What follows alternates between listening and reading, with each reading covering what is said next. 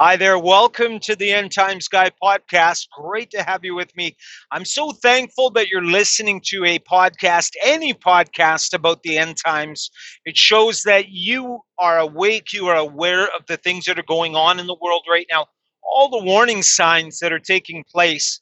I want to mention another podcast right now. It's called End Times Headlines. I found it on just searching for End Times and it follows news articles and things of that nature. I think the guy's name is Brian. I'm not 100% sure on that, but really good information. And the man is born again and speaks the truth. And I'm really happy I found that podcast and want to mention it to you. It's called End Times Headlines, and you can find it in most places you find your podcasts. But uh, we're living in the last days. There is just no question whatsoever in my mind. Everything is spiraling around and around out of control. Um, last night, they had a heavy snowfall in the Midwest of the United States. And, you know, after a beautiful late summer day, they go to bed and wake up to snow. Very, very alarming. And this is nothing new for China that experienced heavy snowfalls in July and August. And they're in the northern hemisphere like we are. This is their summer. And they've had heavy snow, typhoons, massive, massive flooding, locust plagues, COVID 19, of course. Um, if God has not got their attention yet, what is it going to take? Uh, just uh, it is the end times that you and I are living in. And I want to talk a little bit about preparing today. It's something I believe we should do. We should be prepared. Um, it's kind of like having car insurance, only it's more important than protecting your car. It's protecting your loved ones from starvation and things of that nature. And it's prudent to have a supply of food in reserve some medical supplies, some water purification, um, extra clothing and footwear, things of that nature, so that you can care for your loved ones and your neighbors to the best of your ability for as long as you have to. There's a few items I'd like to mention that I've discovered, and I think they're important. Put them on your list of things to get, things you should have. Uh, the first is called the Berkey filter. It's spelled B E R K E Y.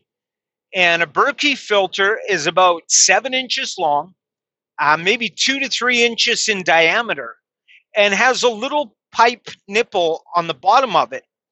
And what you do is drill a small hole in the bottom of a five gallon pail, push the, the nipple through the hole, and there's threads on the other end, and a plastic nut is included with a package screw the plastic nut on, and there you go. You have your water purification center all set up. You pour lake water, river water, whatever water you have into the five gallon bucket, and out of the bottom into rubber tubing that you connect to it will flow clean, usable drinking water that isn't going to make your family sick. And this will filter literally thousands of gallons of water. So your neighbors can have water. Eh, it'll be good for everybody. And the Berkey filters, I believe a two pack was roughly around $200, but I found a no name version of that on Amazon for $70 for two of them. So I, I, think it's a great item to have. You can get things like life straws and portable filtration kits that really you may get a hundred gallons out of. And I was looking for a more heavy duty alternative that would be more than just water for the family for a week. I'd, I'd like to be able to filter water long term. And that Berkey filter is definitely the solution.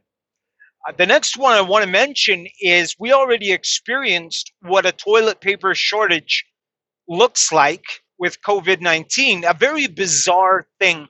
Uh, everyone running out to stockpile toilet paper. It was a very strange reaction to the pandemic.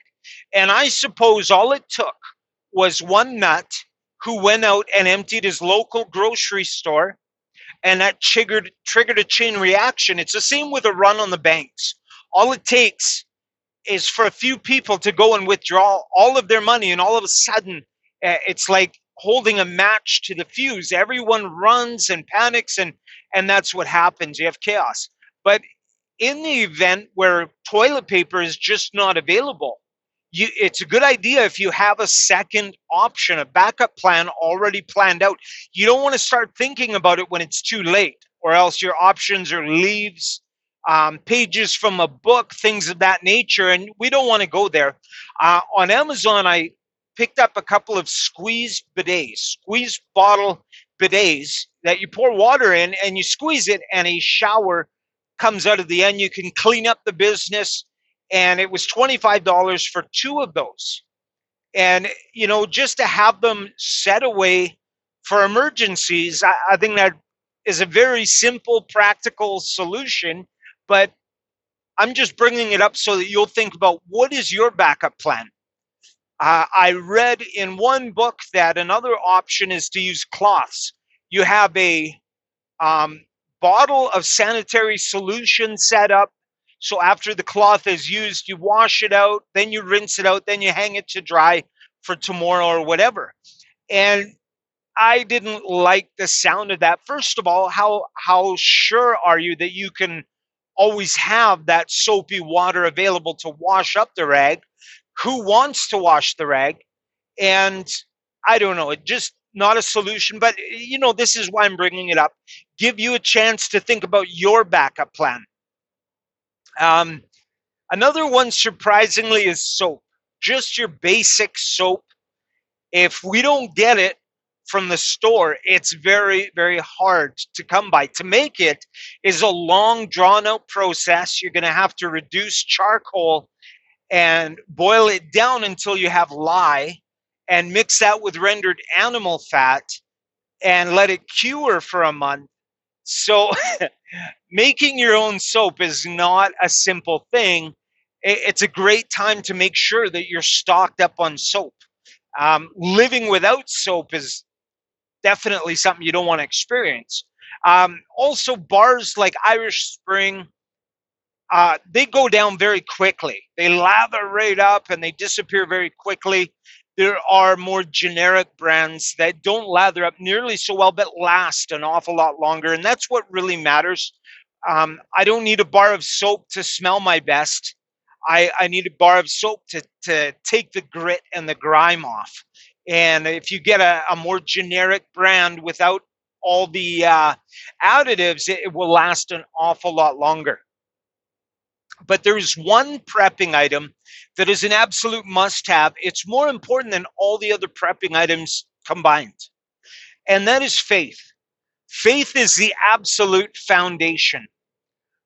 God is in control of all things, and He will supply all of our needs according to His riches and glory. Now, I'm not the kind of person to put my feet on the dash and say, well, God's going to supply.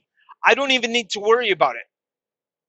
I believe that it's prudent and it's right to go out and do the things that you can do with the understanding that you just simply can't plan for every contingency or you simply won't be able to stockpile enough.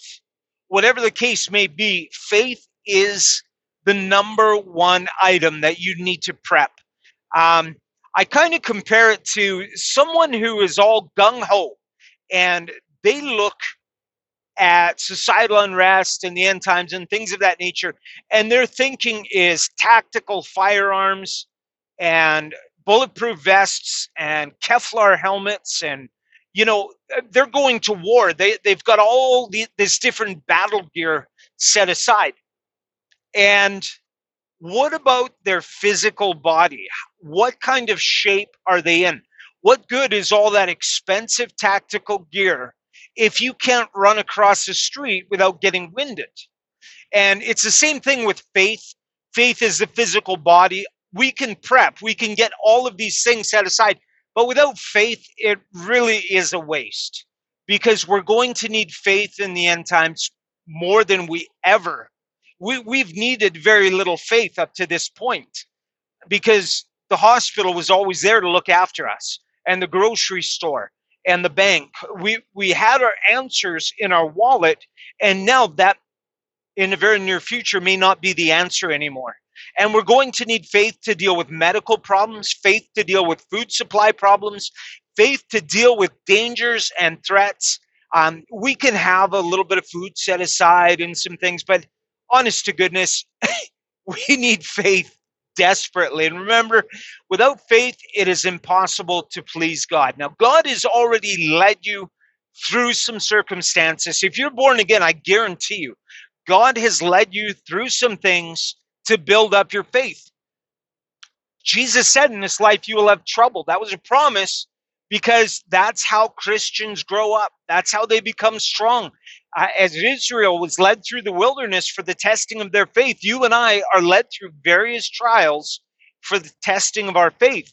And through those trials, you're expected to learn through experience that you can trust God. Um, in Acts chapter 7, Stephen begins his um, sermon to the, the council, the Jewish council, by recounting the promises that God made to Abraham and how through time every single one of those promises were fulfilled. He was building a foundation in this message that God is faithful. When God says he will do something, you never question that. God will do it.